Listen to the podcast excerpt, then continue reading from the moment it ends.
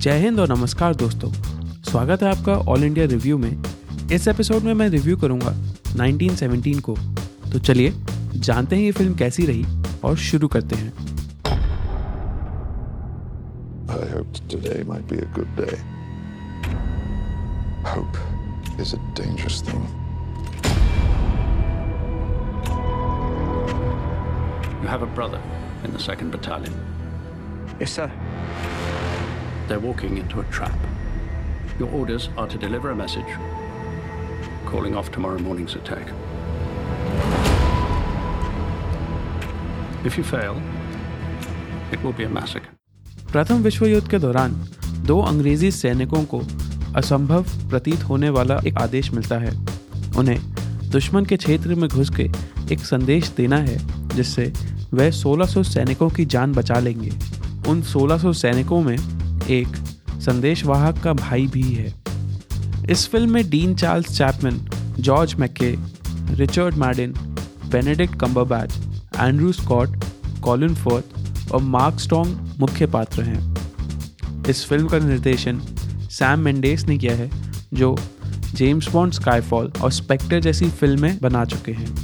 1917 की कहानी वैसे तो तकनीकी रूप से एक सच्ची घटना पर आधारित नहीं है पर यह फ़िल्म सैम मेंडेस के दादा की सुनाई हुई काफ़ी सारी कहानियों से प्रेरित है।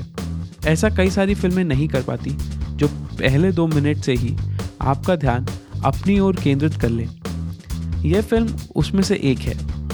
यह फ़िल्म शुरू से अंत तक ऐसी है और काफ़ी जगह हाई स्टेक्स होने के कारण आपका अविभाजित ध्यान, यानी अनडिवाइडेड अटेंशन की मांग करती है। काफ़ी लोग ये कह रहे थे कि ये फ़िल्म अगली सेविंग प्राइवेट रायन या डनकर्क होगी। तो मैं थोड़ा चिंता में था कि कहीं ऐसा बोल के ये फ़िल्म को सिर्फ़ हाइप तो नहीं किया जा रहा है, लेकिन ऐसा बिल्कुल भी नहीं है। इस फ़िल्म के बारे में एक बात काफ़ी सही है। हालाँकि इस फ़िल्म में काफ़ी बड़े नाम वाले कलाकार हैं फ़िल्म उनके चारों ओर नहीं घूमती। जॉर्ज मैके ने मुख्य नायक लैंस कॉर्पोरल शॉफील्ड की भूमिका काफ़ी बढ़िया और वास्तविक तरीके से निभाई है। फ़िल्म की एक और ख़ास बात यह है कि फ़िल्म में काफ़ी सारे पात्र नहीं हैं, जो इस फ़िल्म की खूबसूरती को और भी बढ़ा देते हैं। फ़िल्म का सिनेमैटिक स्टाइल काफ़ी बोल्ड है और ऐसा प्रतीत होता है कि फ़िल्म एक ही शॉट में बनाई गई हो। यह एक बहुत ही मुश्किल काम है, क्योंकि यह फ़िल्म युद्ध को दर्शाती है और उन कारणों से यह एक काफ़ी मुश्किल चीज़ बन जाती है, जिसको ये फ़िल्म काफ़ी सरलता से सुलझा लेती है।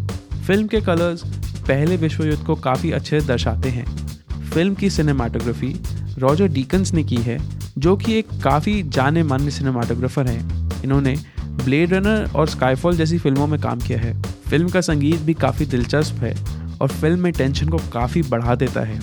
अंत में मैं ये कहना चाहूँगा कि आप ये फ़िल्म ज़रूर देखिए। अगर आप विश्व युद्ध की जानकारी या रुचि रखते हैं तो आपको ये फ़िल्म देखने में बहुत ज़्यादा मज़ा आने वाला है। इस फ़िल्म को देखने के बाद आपको विश्व युद्ध का एक बेहतर अंदाज़ा हो जाएगा। यह इस साल की एक और काफ़ी बढ़िया फ़िल्म है और शायद इस साल हमें ऐसी ही बढ़िया फ़िल्में देखने को मिलेंगी। चलिए आ जाते हैं रेटिंग्स पे। तो इस फ़िल्म की एक्टिंग के लिए मैं दूँगा इसको पाँच में साढ़े तीन स्टार इस फ़िल्म के डायरेक्शन के लिए मैं इसको दूँगा पाँच में चार स्टार फ़िल्म की सिनेमाटोग्राफी के लिए मैं इसको दूँगा पाँच में चार स्टार कुल मिला के इसको मैं दूँगा पाँच में से चार स्टार चलिए, ये था आज का रिव्यू अगर आप मेरे विचारों से असहमत या सहमत हैं तो आप मुझे इंस्टाग्राम पे एट मंचा मूवीज़ पे इसके बारे में बता सकते हैं। अब मैं मिलूँगा आपको अगले एपिसोड में। तब तक आप अपना ख्याल रखिए और स्वस्थ रहिए।